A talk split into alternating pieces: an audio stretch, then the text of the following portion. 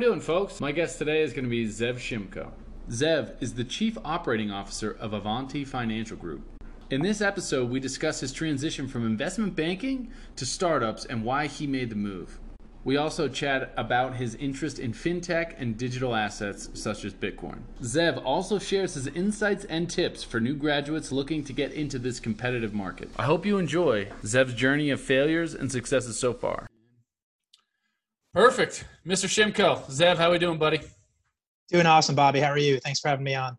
I am doing excellent, thanks. I am actually enjoying some of the birthday present you sent me. A little uh, whistle pig uh, in an old fashioned. It's fantastic. So uh, thank you for the uh, birthday present. I appreciate it. Hey, great to hear. No problem.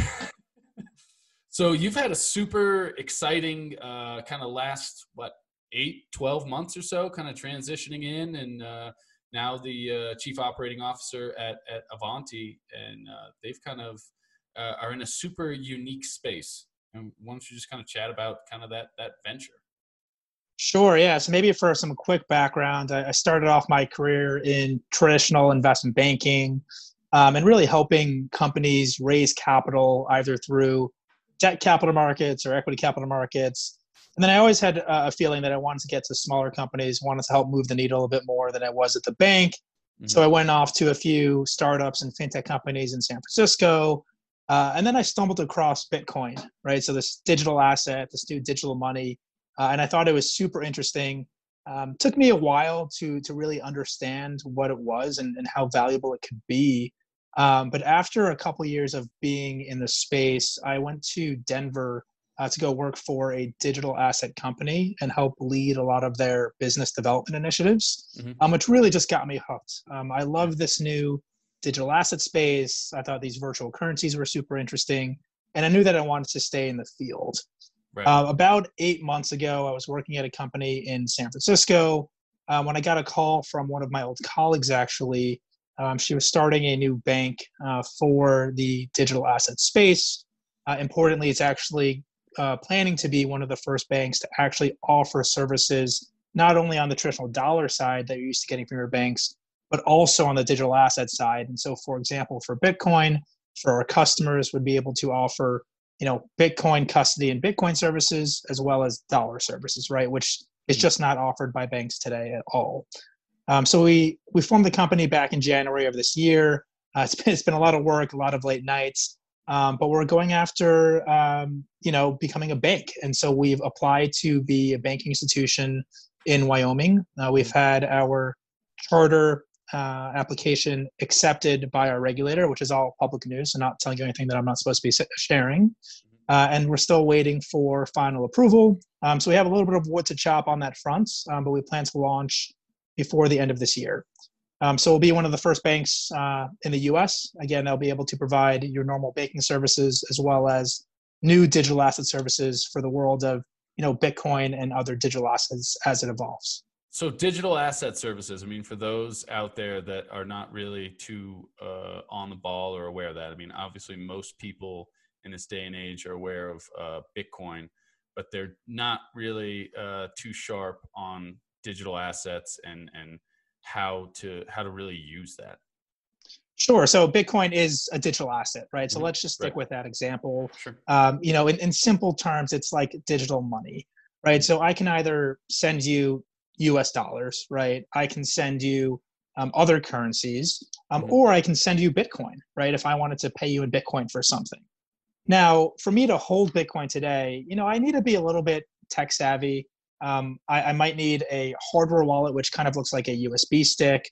Um, mm-hmm. or I can use a company like Coinbase that is retail focused. I can create an account and, and I can buy Bitcoin um, for institutions um, that that need to work with you know banks um, just for regulatory reasons for legal clarity a lot of those types of firms and these are your larger traditional firms right so large asset managers pension funds endowments etc mm-hmm. Um, although they want exposure to bitcoin many of them haven't purchased bitcoin because they simply are not able to gain access through a bank right they can't work with an unregulated company or a less regulated company in order to actually get exposure to different types of virtual currencies like Bitcoin. Mm-hmm. And so we'll be the first bank offering these services and offering the ability for our customers to essentially uh, buy Bitcoin uh, mm-hmm. for dollars. You know, down the road, um, and I say digital assets is more of a broad term, yep. right? This could be, you know, digital, for example, digital equities, digital bonds,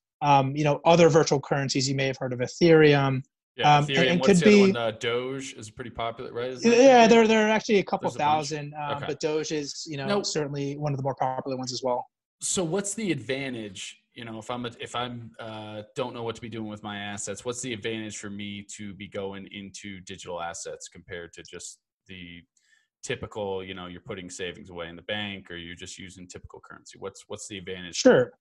Um, so obviously, some people might buy Bitcoin because they think the value is going to increase, right? And it has over the last ten or twelve years. Definitely. Um, so so Bitcoin has gone. It was invented in two thousand eight, right? You know, obviously at the start, it didn't have any value. It didn't have this market capitalization of the asset, and it's now worth over all the bitcoins out in circulation is worth over two hundred billion dollars with a B right? So obviously, yeah. there's been this value creation, which has gotten a lot of folks interested in owning some simply because they think it's going to appreciate in value. Uh, and then the question is, okay, why is this going to appreciate in value? Like, what is Bitcoin? What kind of technology is it? Mm-hmm. And, and it's really a different type of, of asset, right? But it's not backed by a government. You know, it's not the United States standing behind Bitcoin saying that we'll always um, you know, redeem Bitcoin for money. It's really backed by a network of computers and really mathematics. And so essentially, you know, there, there are very rough estimates as to the number of computers that essentially verify all these transactions. Um, but there's, you know, maybe a million computers verifying all these Bitcoin transactions worldwide. Mm-hmm. And what that allows me to do, because it's decentralized or distributed, it's not owned by a central organization, I can send you Bitcoin um, which will be confirmed by the network itself, right? So you don't have Bank of America, you know, asking if Zev is able to send Bobby Bitcoin, then they have to confirm it. You know, it takes a couple days to settle that transaction. Mm-hmm. I can literally, in a peer-to-peer fashion, so person-to-person fashion, I can send anyone in the world Bitcoin, and they can receive Bitcoin in a matter of minutes. And all the computers that are verifying these transactions will all agree that I sent that person Bitcoin, and that they now own this Bitcoin. And then it's also, I mean, there's always kind of uh, kind of a receipt of it. So there's always Exa- somewhere exactly. it's in a database. Yeah. I mean, the mafia probably wouldn't be a big fan of uh, Bitcoin because it would be essentially traceable, right? There's always at least a record showing, like, hey, you sent me money or you sent me Bitcoin, I sent you Bitcoin. There's always kind of a record of it. Yeah, so you can actually trace Bitcoin, you know, through the blockchain, which is essentially the database, right? Yeah. Um, and so you know exactly where the Bitcoin is. And in some cases, you might not know who owns it, um, but you know where it is. And it's actually very, very trackable, which is why a lot of companies are looking to use Bitcoin and other virtual currencies in you know supply chain tracking uh, and other similar types of activities. Yeah, I mean it makes a lot of sense. I mean if you want to see where your money's going and making sure that I mean especially if you're a bigger company, I mean it seems to make a lot of sense because there's always whether you're restaurant industry or something like I mean you deal with so much shrinkage uh, in, in that uh, a lot of those businesses that that definitely seems to to make sense. Now what so what's the drive? What kind of brought brought you into the the digital assets? What was it about that that kind of like uh, made the light bulb go off and like hey i really kind of enjoy this and kind of got you out of the traditional uh, financial assets and stuff like that Sure. So I learned about Bitcoin when I was working at a bank in the past, so my first job out of school. Um, and at that time, I didn't understand the technology behind it. So I thought, okay, this is an interesting speculative asset, meaning it can go up and down in value.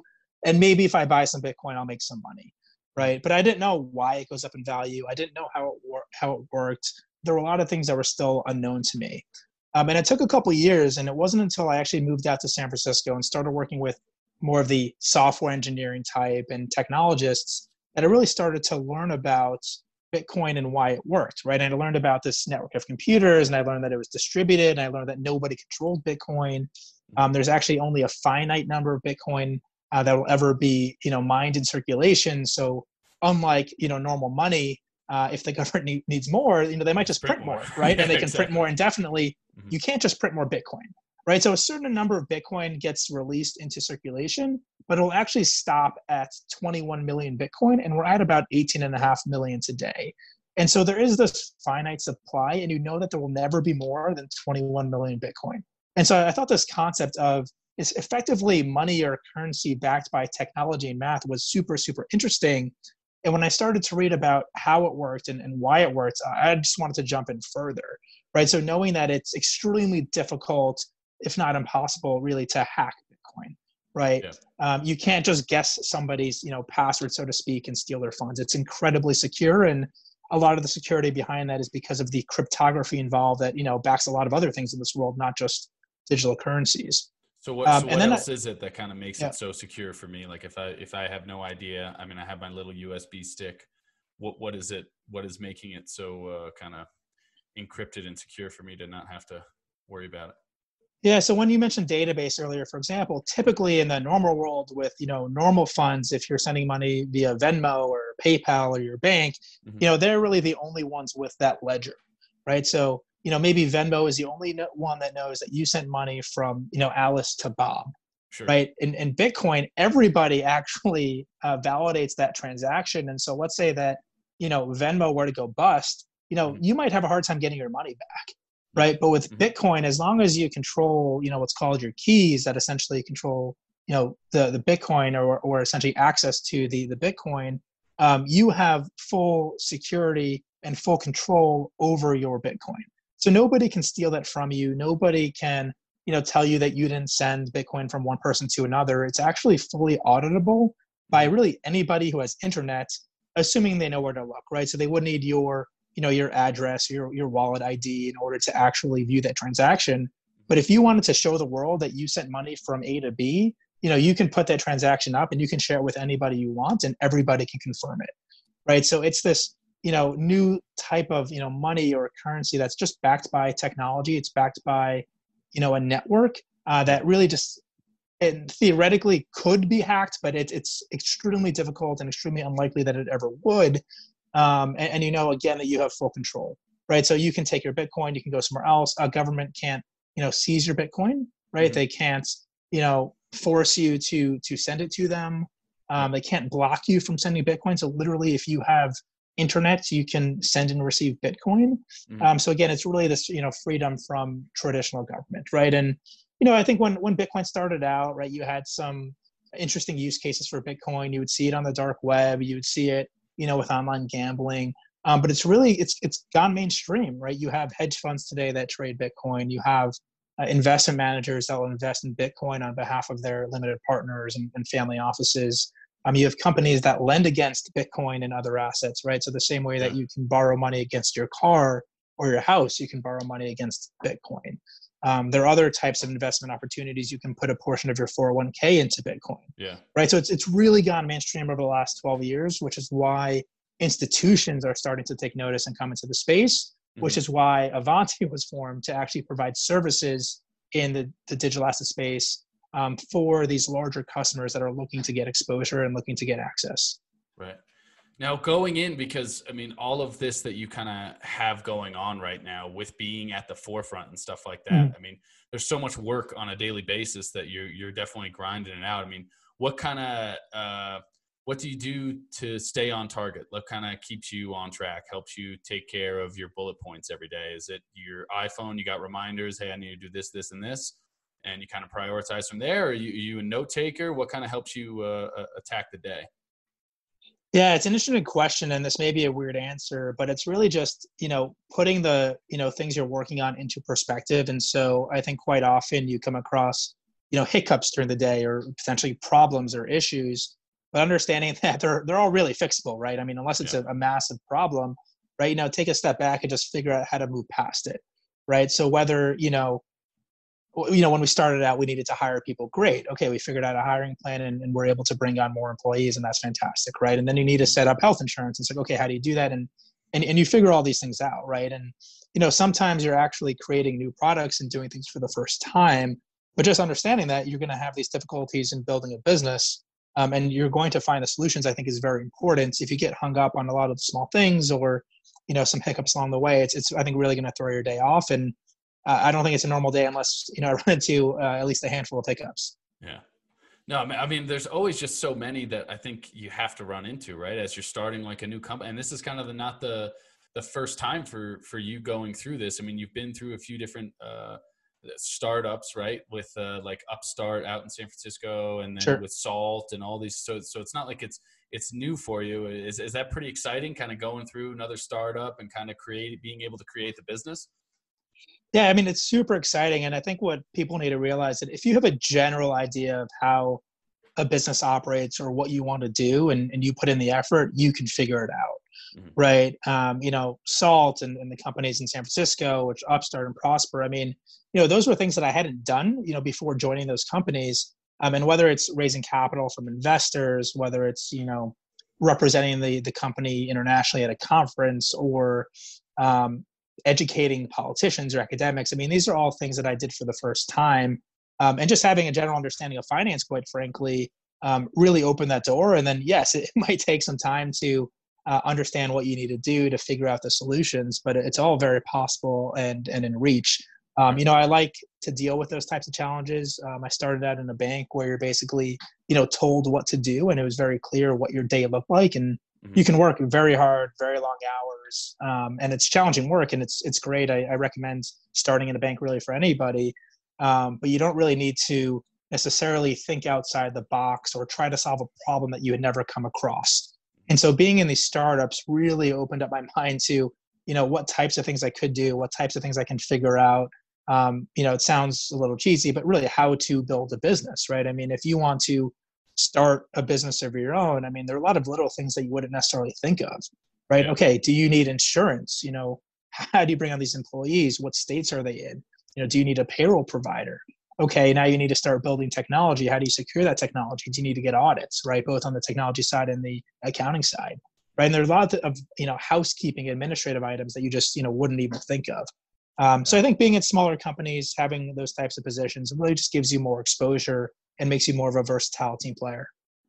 Now, what about that? Because there is something you know. Uh, you have to take that plunge, right? I mean, it's kind of that that sink or swim uh, when you're going out and you know you kind of have being told right it's very cookie cutter you do this you do this you do that and then you kind of go to san francisco and now you have that freedom and is that exciting or is there a little bit of, of fear when you kind of go is there a fear of failure or is it just like uh, this you know, what's kind of the, the attitude and, and mindset when you're going into that Sure. I, I, think looking back, it, it was definitely exciting. Um, when I first made the leap from investment banking to startup land, mm-hmm. there was certainly a little bit of an adjustment, right? It almost felt like you're running around with your head cut off, or perhaps everybody's running around with their heads cut off, and you're wearing all these different hats. And you know, you might be in a finance role, but now you need to do some operations, or you might need to help out the legal team. Um, and really, you have a lot more collaboration amongst different groups right? Which you know turned out to be a really great thing. You know, you learn a lot about different areas of the business, but I wasn't used to that, right? And so yeah. all I knew initially when I made the move was, look, I want a new challenge. Um, and then when I got to the small company, all of a sudden you're the one responsible for bringing in the money, right? Or raising capital or doing whatever it is that you need to do. Mm-hmm. Whereas at, at a bank or a large company, you might have 10, 20 people working on the same thing. Um, so you get a lot more individual responsibility, but that also means more accountability, right? So if you mess up, it kind of sucks a little more, to be honest, sure. right? And yeah. people notice that. And so, you know, what's the, the first one? What's the first one when you're going in there and you're like, oh boy, I fucked that up. oh man, let's see here. Um, you know, I think when when deals just don't go your way or deal doesn't close, you, you just take the the personal you know weight on your shoulders right it sure. potentially yeah. is something you said it's mm-hmm. something you did wrong you know maybe you could have done something better and you really don't know uh, i think at a bank you say well you know our team tried or the bank tried um, but mm-hmm. we're not a small company it's okay i tried and, and i messed up or i didn't get it yeah. right so i think it just it's a lot more responsibility which is which is great for learning um, great for picking up new skills but you know when when things don't go well and, and you take you know the majority of the weight on your shoulders it doesn't feel great obviously right so what has kind of what what has kind of helped you kind of persevere through that? Because you've had a bunch of different stops and, and you've learned a lot, and it's not always uh, going to be good times. You know, when you're out and you're competing, and there are days when you have a good day competing, and there's other days sure. you ski like crap. And uh, you used to be a former competitive skier, so uh, you you know that all too well. And so so what kind of what kind of helps you uh, grow and move forward from yeah keywords there former uh, competitive skier. I, I call myself a, a recreational skier. Everyone's gonna um, be a um, former one sooner or later.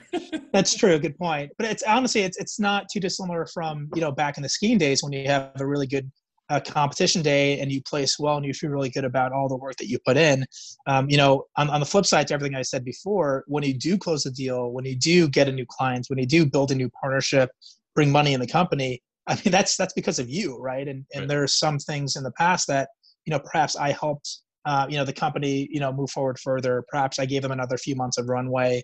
Um, perhaps they got a higher valuation or more visibility um, and it's kind of hard sometimes to evaluate what your impacts are there. Mm-hmm. uh, but i think again it's it's the wins that you have that, that keep it going because in any externally facing roles whether it's sales or, or business development or corporate development or really anything in investment banking or the sell side um, you know it's it's a numbers game in, in some ways right? And so you always try to differentiate. You always try to provide a good service um, but you're not going to win every deal right? You're not yeah. going to close every client um, but when you do that feels awesome yeah. right when, when you helped and I'll just make something up. If you helped, you know, bring in a hundred million dollars in a capital raise, for example, that that's fantastic, right? And and you get to take a lot of that credit, right? So I think it's the balance of sure if you lose every time and you yeah. never close a deal and it's been a very long time you know maybe you consider a different type of role but as long as you can um, you know close a, a, portion of the deals that you're working on or interesting transactions i mean that's a great feeling right. Yeah nobody bats a thousand right? Nobody bats a thousand. They've tried not that i know of. Not that yeah. So for people kind of uh, fresh out of school or, or thinking about doing uh, a startup or kind of going into that that avenue or that venture what kind of what kind of advice would you kind of have for them uh, or you know a couple little tidbits to kind of get them uh, get them going in the right direction sure you know i, I think startups are very interesting um, and you can learn a lot as long as you have a, a go-getter mentality right if you go to a startup and, and you sit at your desk and you're not going to be proactive about you know asking what you can do or how you can help you're really not going to do much right and i actually like the fact that i started in a very regimented program um, and I was frankly told what to do for a few years. Um, you know, and I, and I learned quite a bit. Um, so I, I, wouldn't, you know, be scared of the structured programs. I think the biggest thing that, and the bank I worked at was Morgan Stanley, where you know having something like that on your resume, you know, people don't question your work ethic anymore.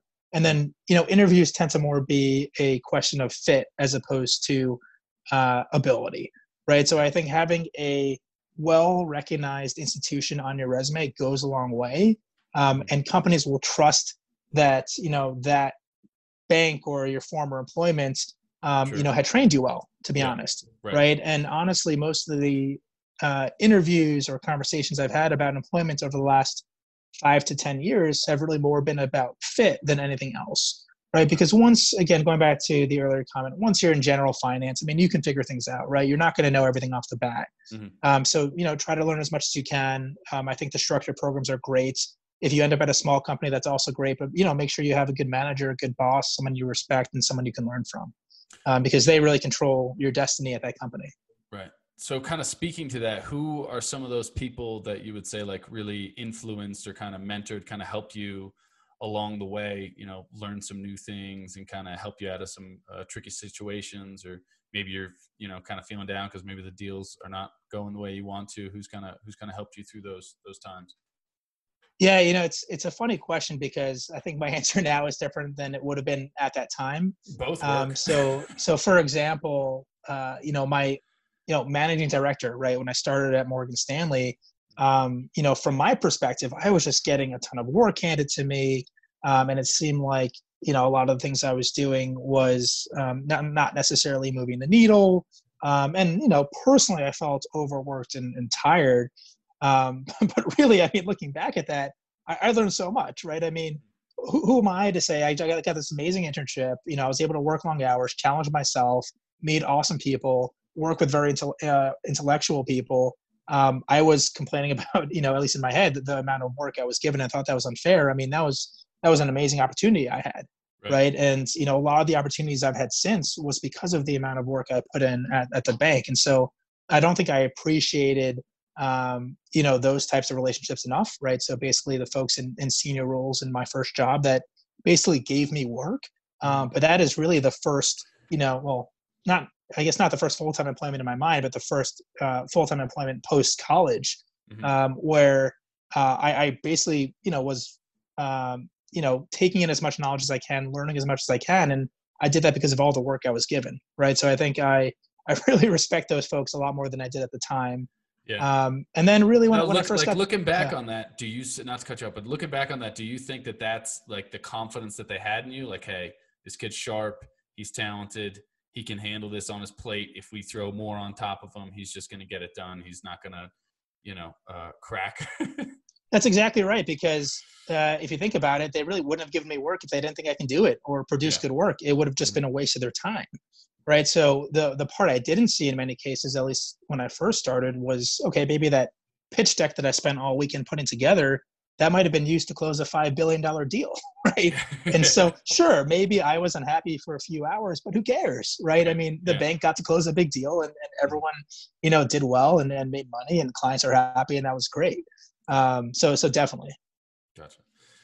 No, it's good. So, so now, kind of moving forward, what what are the next steps in in digital assets? Like, what what do you kind of see that that future? I mean, because it. Uh, listening to you, I mean, there's something uh, you talk about that passion. At least that's kind of what I hear. You uh, not only passion, but just like enthusiasm. Like you're so excited on that topic, and and you bring a lot of energy and passion uh, towards it. Where where do you see the the future ultimately going with it?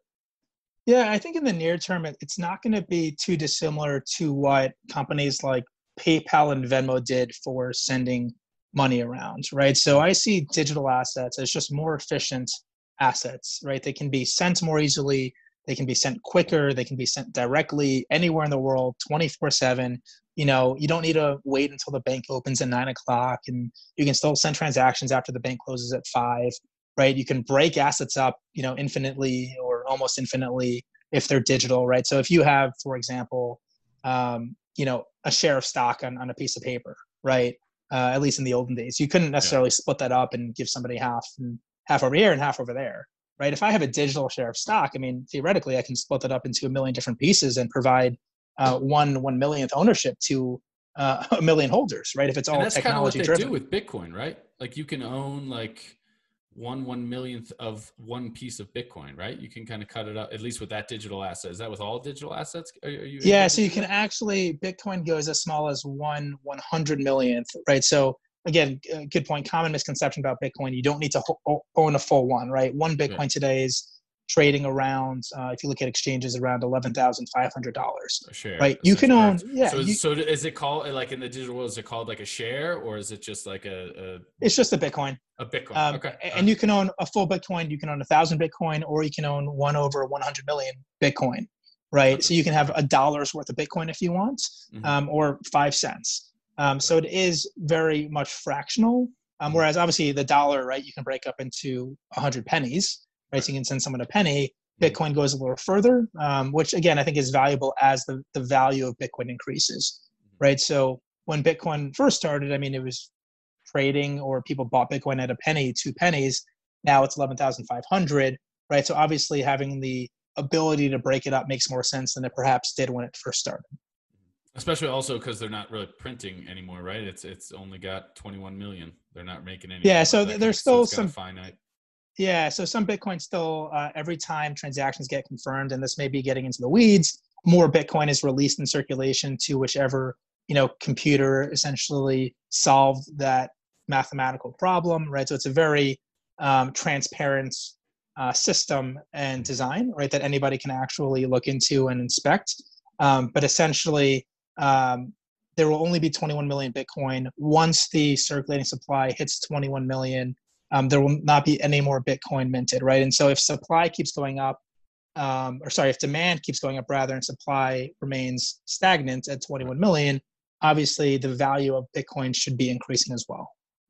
Now, talk to me a little bit about uh, those digital assets because what what does it have to go to into creating a, a, a, digital asset because there are multiple i know we've looked at it's like a Coinstats or what it, that app we kind of looked at where there, there's so many different uh, digital assets that i feel like if you were on the outside looking in which i would say i'm, I'm well somewhat well versed from you but being able to to kind of figure out how hard is that to to pick and choose a digital asset to uh, invest in? I mean, most people know Bitcoin. Sure. Or, you know. Yeah, so uh, it's a good question. Anybody with you know a moderate technical ability could actually create their own token, right? It's not incredibly difficult from a technological perspective. Okay. But if I let's just say I had the capability and I I created something called Zevcoin, right? If nobody wanted this, if nobody accepted it for payments of goods and services, if nobody else had the ability for you to hold Zevcoin, it's not really worth anything. Right? The reason why Bitcoin has so much value is because of the adoption that it's had over the last uh, 12 years or so, okay. right? So you yeah. you've had you know this insane increase in uh, market value.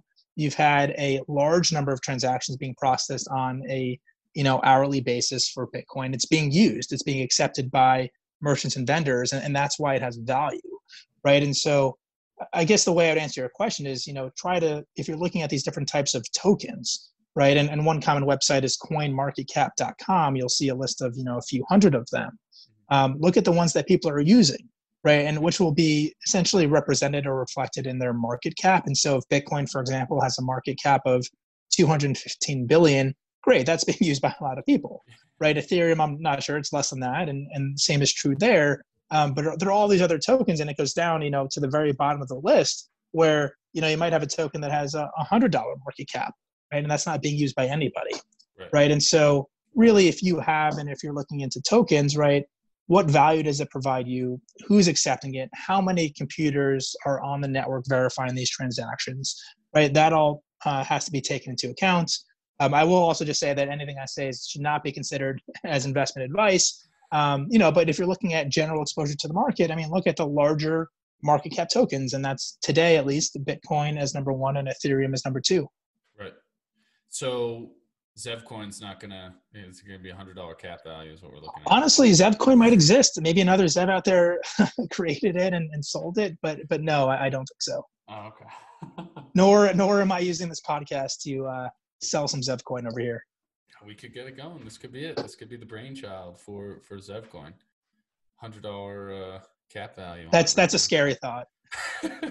but it is kind of. I mean, speaking to that, it makes it a little bit uh, for, especially I would say, older uh, generation and older mm-hmm. audience, mm-hmm. kind of a little bit scary to to jump in to digital assets when some 15 year old in the middle of the country can come up with their own currency and uh, uh, is is that why there's been kind of a little bit of apprehension with it so far i mean what would you say yeah well people need to realize how much you know maturation there's been in the bitcoin space so right obviously when it first started it would have the same problem as zevcoin has today yeah. right who's using it who's sending it you know how many wallets are there what can you do with it right? And Bitcoin obviously has gone through that process over the last 12 years and has, has gained quite a bit of adoption.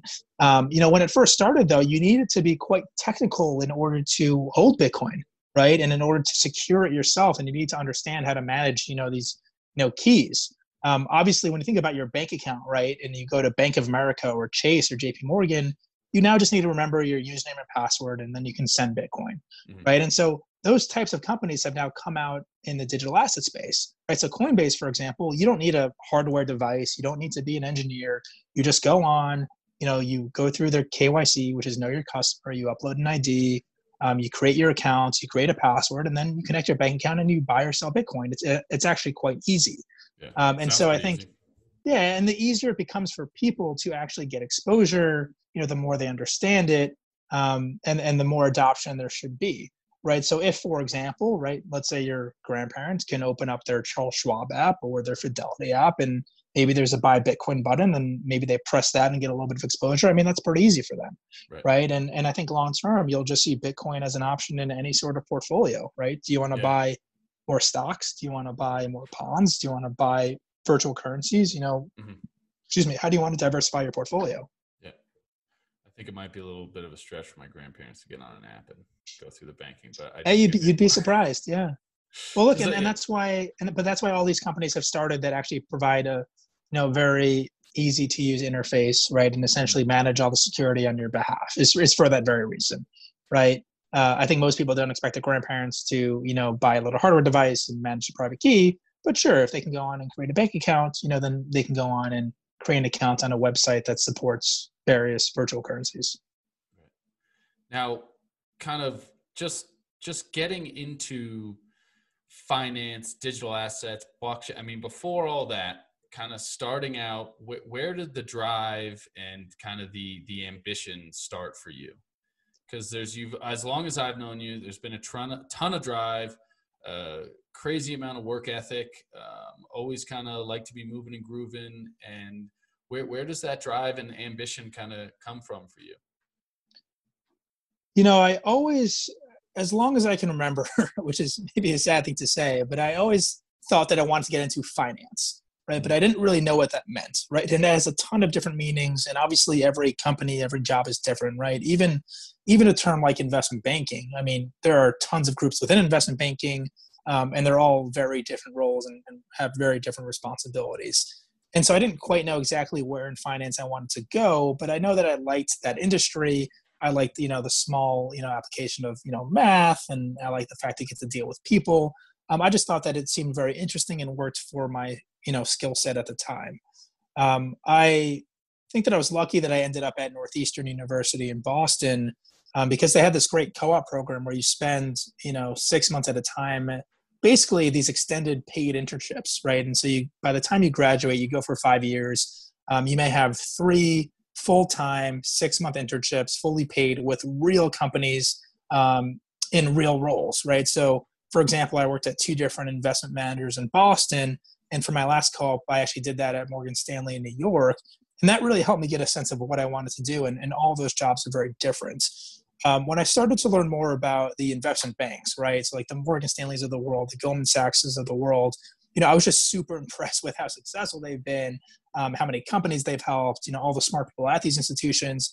And so I just said that I wanted to really get into one of these summer analyst programs, right? So there are these really intensive 10 week programs where you're working maybe, you know, 14, 16 hours a week, sometimes more, sometimes your weekends. Um, but you learn a ton and it's a great, um, you know bullet on your resume that's going to help you either get a full-time position there or somewhere else right? And so i thought that this would be like a really great entrance into the finance world post graduation um, you know fortunately i was able to land that that morgan stanley summer analyst program and get a full-time offer from them um, and then i really just learned learned more about how the finance world worked right? What does an investment banker actually do right? It sounds cool but like what do they actually do?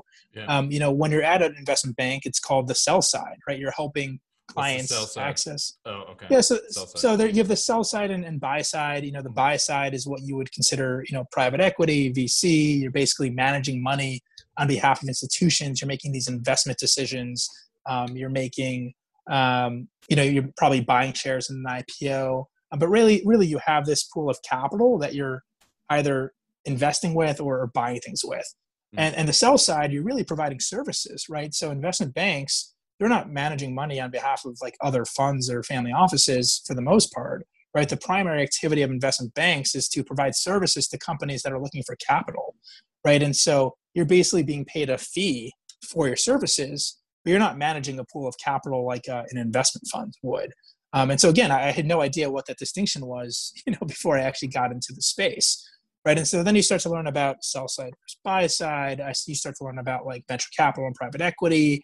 Um, you know, the reason why I hopped to startups was I spent some time on the equity capital markets desk at Morgan Stanley, where uh, that group's role was actually to take companies public, right, okay. or sell their shares if they're already public for additional capital. And so, you know, take um, you know uber for example right? You know uber uh, you know has been a private company right? If they want to go public right they basically hire an investment bank right? And they sell their shares uh, to public investors right? But the investment bank is the one that facilitates all that right? Um, and i was like well why couldn't i be at that company as opposed to raise money for that company? And so i thought that if i can be at a startup that does so well that it eventually goes public Mm-hmm. Um, I thought that was actually then you know the next stream, right? right? And that that's kind of what led me to start thinking about these smaller startups on the West Coast. Mm-hmm. Um, and I thought, wow, it's great to raise money for a company, and, and you're doing you know a very important um, you know function, and you're obviously helping the company operate. uh, you know, I thought it was it would be really cool to actually be on the other side, right? What if I helped build a company that we took public um, and generated, you know, success for ourselves and our shareholders? Um, so I think it just depends on you know where you fit, you know, in in the finance world and understanding that there are so many different types of opportunities with so many different roles and responsibilities is very important. And I, I certainly did not um, realize or recognize all that uh, while I was at school. Right. So going to that other side and kind of viewing it as the Uber that's going into mm-hmm. to what what kind of experiences has that been? Because you're so well rounded now, right? I mean, uh, or more well rounded. You could always be more well rounded, but I mean, you're well versed on kind of both sides of that business. And now with uh, Avanti kind of moving forward, how, how much has that kind of shaped and and kind of helped you grow in in the new uh, reality of what your business looks like? Well, I think being a startup has helped me a lot personally, and it's really helped me in the roles I've been over the last, call it five to six years. So, you know, I think where it's been most um, impactful is how to raise money and what investors care about. And so, obviously, startups are, are building products, they're selling products, but in order to go to grow, for the most part, they need to bring in funds, right, from investors that believe in their product, that believe in their service offering, and they think that they're going to become a big company. You know, perhaps they're just going to IPO and continue to grow. Perhaps they're going to be bought. Um, but I spent a lot of time just dealing with these different types of investors and just understanding, you know, what they looked for, how they valued companies. You know, where are they putting their money? Right, they're in charge of massive amounts of money, and they probably see thousands of startups every year and they literally need to pick which companies they invest in. And so I think understanding that process, you know, having a lot of conversations with investors, um, really gave me a better sense um, as to how eva- how to evaluate different startup companies, right? Because you know, if I say, "Oh, working at a startup is interesting," and someone gets a call with a job offer for a startup, I might say, "Okay, hold up. It actually depends on what they do, right? I mean, any company can technically be a startup, right? So, what product do they offer? What problem are they selling? what's their total addressable market what are their return expectations do they need more money to grow right? There are a lot of important questions that investors are going to ask before they actually put money behind a project. Uh, and obviously if you don't have money to grow the company you're, you're not going to be able to make it that far right? So i think it really helped me understand what investors look look for before making an investment decision which of course is important in any company that you're a part of that uh, is, is, growing or is currently a startup and, and looking to become larger and, and, actually produce products and services. I mean, it seems like you have to have a certain amount of, of vision to be able to see, all right, what's what's the future going to look like? Where are we going from here? And and kind of piggybacking on top of that vision, like when do you know that it's time to like, okay, I kind of need to pivot and maybe I need to look somewhere else, or like, okay, I need to put my head down. I kind of need to persevere. We need to bring in more capital. We're going to kind of be able to to make this work. Yeah, I, th- I think pivoting is a really interesting question, right? If you're at a startup and you know maybe your run, your money is running out, uh, maybe the product you built isn't selling, right? You know, it's either you maybe sell the company at a loss or, or you pivot and, and continue to work, right? If like if you really think you're right and maybe the market just doesn't yet understand your value, then you continue to build, right? And, and hopefully they come around. Um, but I think you know every company goes through a maturation phase, right? And so you know one of the companies I was working at, for example, you know we did you know this online lending, right? So instead of going into a bank and, and applying for a loan, um, you can go to a website, you can fill out an application in minutes, and you can literally have money in your bank account the next day right? So it really, you know, turns the whole traditional bank process on its head. And yeah. instead of spending two to three weeks at a bank, you know, you spend, you know, five minutes in an application and you get your money next day, right? Well, okay, what happens? Maybe that product's successful, but you can't just always sell one product. I mean, you know, you're going to want to expand your, your offering. And so at the time, you know, we were selling and issuing three year loans, right? And so our customers wanted longer period loans, right? Because a, a loan that is has a longer term actually has a lower payment, all else equal, right? So maybe say, well, I can't afford a $500 a month payment. Maybe I want a $300 a month payment, right? And so, okay, great. Maybe we should offer five year loans, right? But then that comes with other issues and, and, challenges, right? Because if let's say there are more defaults with that product than the other one, you might need to adjust your your model and and your pricing, right? Everything you do that's new presents new uh, well new opportunities, but also new potential problems as well. And I think responding to your customers, developing new products, improving your existing products is all super important. And look, if you're in a position where you really need to pivot and and thankfully, I haven't been at a company where there's been an extreme pivot. Um, you know, all the the smaller companies and startups I've been a part of has generally they've generally stayed you know along the same direction and the same path. Um, but you may have made some slight uh, modifications or adjustments to your product timeline or how something works or you know what customers want et cetera. So i haven't been in a super difficult position from that perspective thankfully. Yeah. um, but again i think just making sure to remain competitive. Um, you're always going to have more competitors come out right? If you have a good idea you're not going to be the only one with that idea forever right? So how are you going to differentiate yourself from you know company b c and d right? Sure maybe you can undercut them on price but then if you're in a, a price war and, and everyone just keeps undercutting each other that obviously doesn't work long term either. So you need to actually have a differentiation right? So do you have better technology? You know do you have more friendly customer support staff? Do you solve a different problem?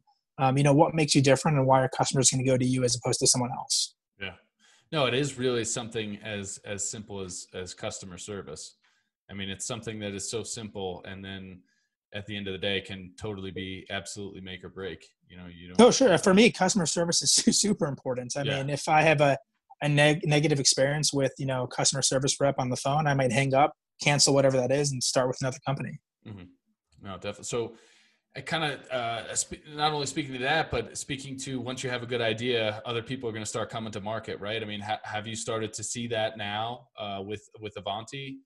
Is there starting to be some some competition? Because I mean, it sounds like some pretty good ideas. So I would imagine you're going to start. Yeah. So it, so it's funny historically. Um, you know the incumbent banks so the large banks in the space you know that are just providing your traditional dollar services to companies right so what if a company needs an online bank accounts they need to be able to send ach payments wire payments etc mm-hmm. um, none of these banks were uh, providing uh, any services related to digital assets nor from my understanding did they have any short-term plans to do so um, interestingly a, a couple weeks ago there was an announcement from the occ that essentially provided the green light for nationally charter banks to provide services for digital assets. Okay. And so for us, that means, okay, maybe we don't have as much of a head start as we initially thought, right? And so we need to make sure that we're able to get to market in an efficient manner and that we have an awesome product. Right? So now, you know, some of these large banks have the green light to get into the space, which, you know, on one hand is, is great for the industry. This is great for digital assets like Bitcoin because Absolutely, it means yeah. that more, you know, partners will be coming in, uh, more customers will be coming in, more people will uh, presumably hold Bitcoin in the future. So it's great for the space, but this also may mean that we have increased competition as well, right? Mm-hmm. And so it just you know makes us uh, stay very narrow, uh, f- narrowly focused on our products. You know, getting ready for launch. Uh, and making sure that you know we're providing something that our customers want, right? Because mm-hmm. at the end of the day, if you launch and don't have good service, that's not going to work out for anybody. So, moving towards the launch, what are the day to day vital priorities? You wake up like, okay, I got to take care of this first. And are you, are you, because I've had people on before uh, that say, you know what, you take care of the most difficult task of the day first, get easier stuff done on the back end, or how do you like to kind of go about attacking your day? So I try to. I say try to because I don't do this every day. Um, but I try to clear out my emails um, from the previous few days. I don't like to leave people hanging for a response for too long. Mm-hmm. Um, I, I just don't think it's very considerate. And so I try to, you know, unless it was a spam email that I can ignore, I'm not talking about that. Um, but but I try to really get the, my responses into the emails I received so that people don't think I'm ignoring them or don't think that they're important uh, etc. Right. So I, I, try to do that at the start of the day. Mm-hmm. Um, you know, I like to uh, on a funny on a piece of paper. Obviously, I work on a computer these days. On a piece of paper, I'll actually put down my top tasks either for the day or for the week, and I'll put little boxes next to them. And when I'm done, I, I literally cross it off. Right. I like to have as many. That, right. Even it just it feels so it feels so that they've good, created yeah. and everything else. Like just well, I, I know my write it down never, yeah. and checking it. Like I do the same. Like it's for, for me it's just so much easier or it's more rewarding you know rather than typing on your phone like actually writing out be like all right that's done check that off well I, look I, I, know my excel has crashed many times and my piece of paper has never crashed so yeah, sure true. you know maybe Definitely. the dog can get it maybe someone will light it on fire but uh, it's it's really um, you know proven itself over the years Um, so I really like to. I don't like to have tasks that go on over multiple days. And look, of course, you're going to have some projects that might take a few weeks or even a few months. But the things that I can get done same day, and the things that literally just take okay, five minutes here, five minutes there, I'll just do it because if I don't, I'll forget about it, right? And I might need to wait for a follow up email from you know a potential partner or customer before I get back to it. Um, so I like to try to right clear out the front, yeah. right when it kind of shows up the first 10, 20 minutes as you get it. Like, all right, I'm just going to take care of it now, get it over with and done, and kind of kind of move on from there. No, no. Yeah, exactly. Yeah. So if I don't respond to an email in two or three days, for example, there's a good chance I might not ever respond. Mm-hmm. Uh, so I just try to clear them out, you know, yeah. every other day or so. Mm-hmm.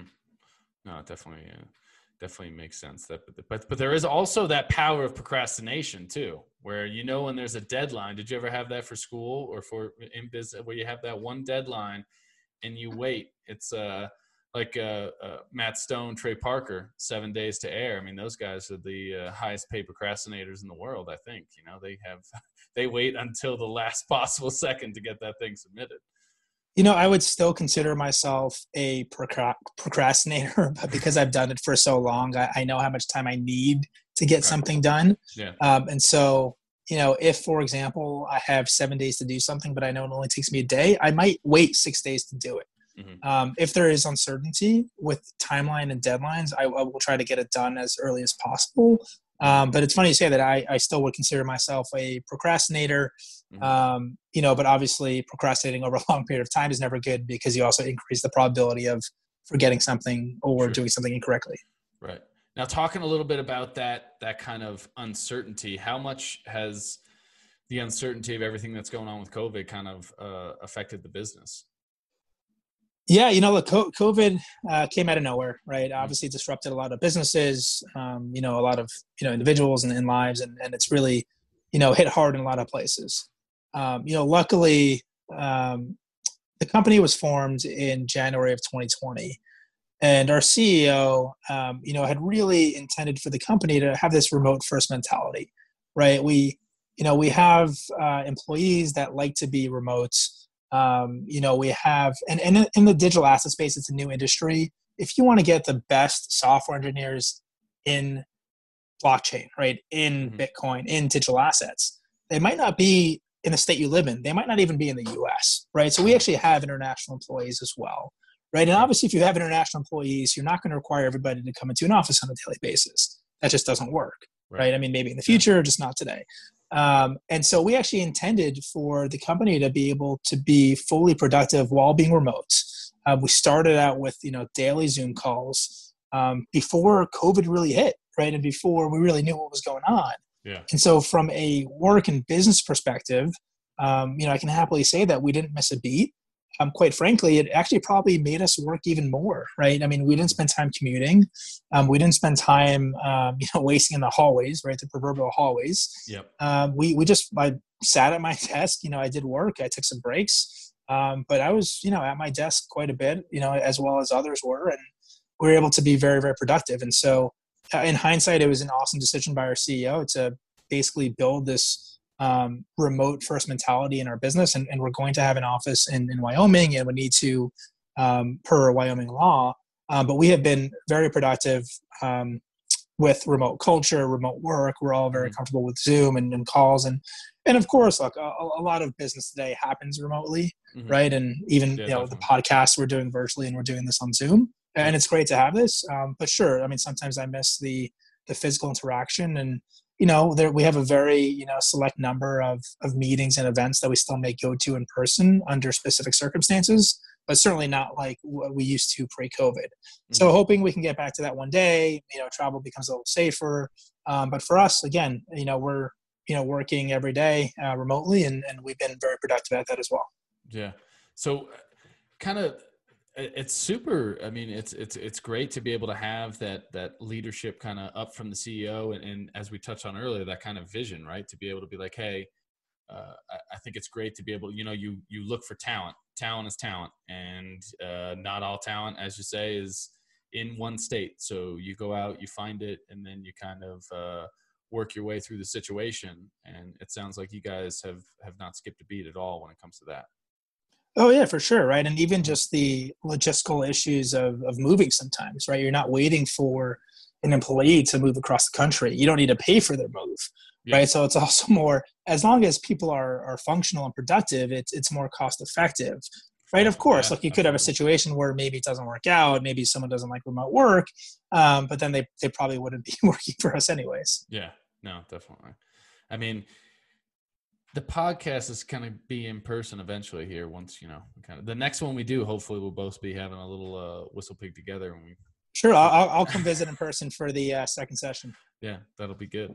Well any uh, uh one thing i always uh, like to ask uh, i've been trying to get my my reading game up on point. Uh been a lot of audiobooks. Um actually just am on walking or talking to strangers malcolm gladwell super good super good book uh, or audiobook, I should say. But anything you kind of uh, would recommend to some of the listeners out there for uh, whether it's getting into digital assets or kind of just uh, success or kind of kind of helped you along the way? Sure. Uh, can I recommend three books? Is that allowed? As many as you want. I got. Only because it, it's it's hard down. to pick one. Yeah. Um, on on the finance side of things, um, and this this probably relates a little more to venture capital and private equity. Um, but Ben Horowitz uh, wrote The Hard Thing About Hard Things. Um, and it's really highlighting uh, what the book is about is it highlights all the very difficult decisions that founders of companies or executive employees need to make um, when building their company right? So if you think about you know things like layoffs right? If you think about pivots right? W- when do you actually recognize a failure?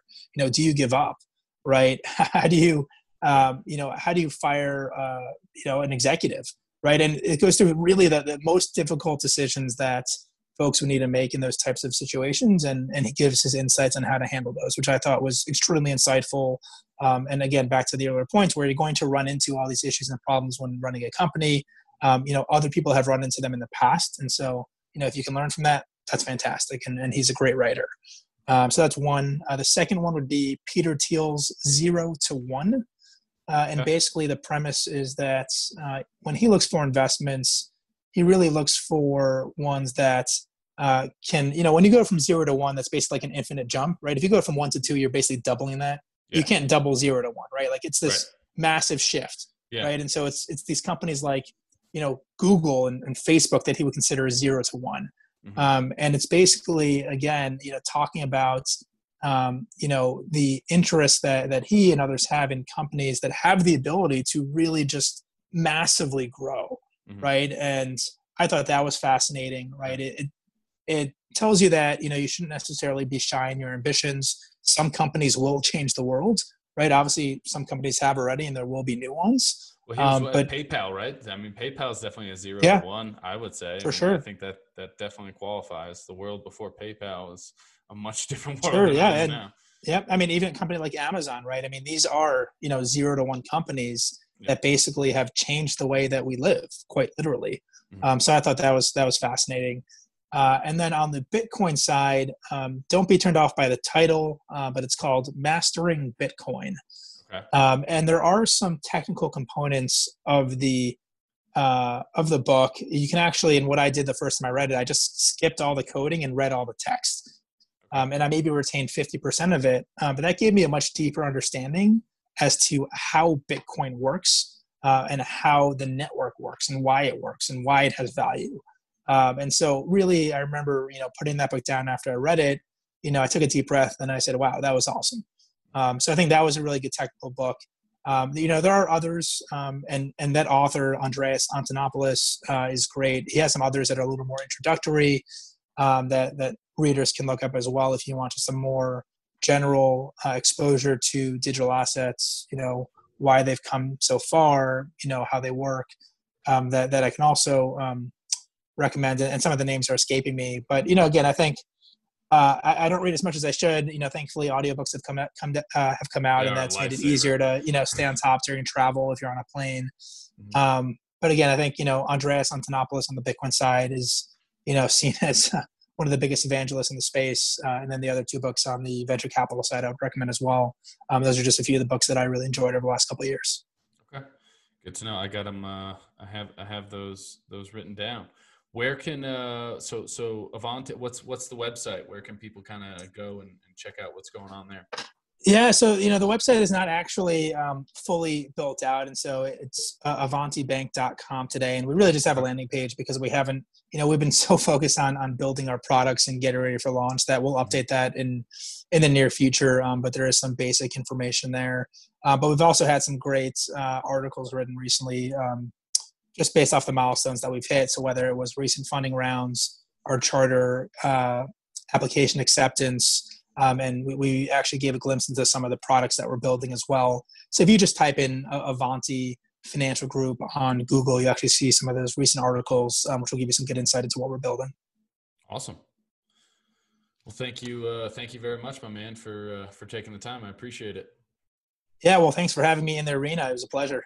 Yeah, it's been a blast. All right, uh, and what, next time we're having the WhistlePig in person. Here, I'll cheers you with my seltzer, but we can uh, do that for the for the next one.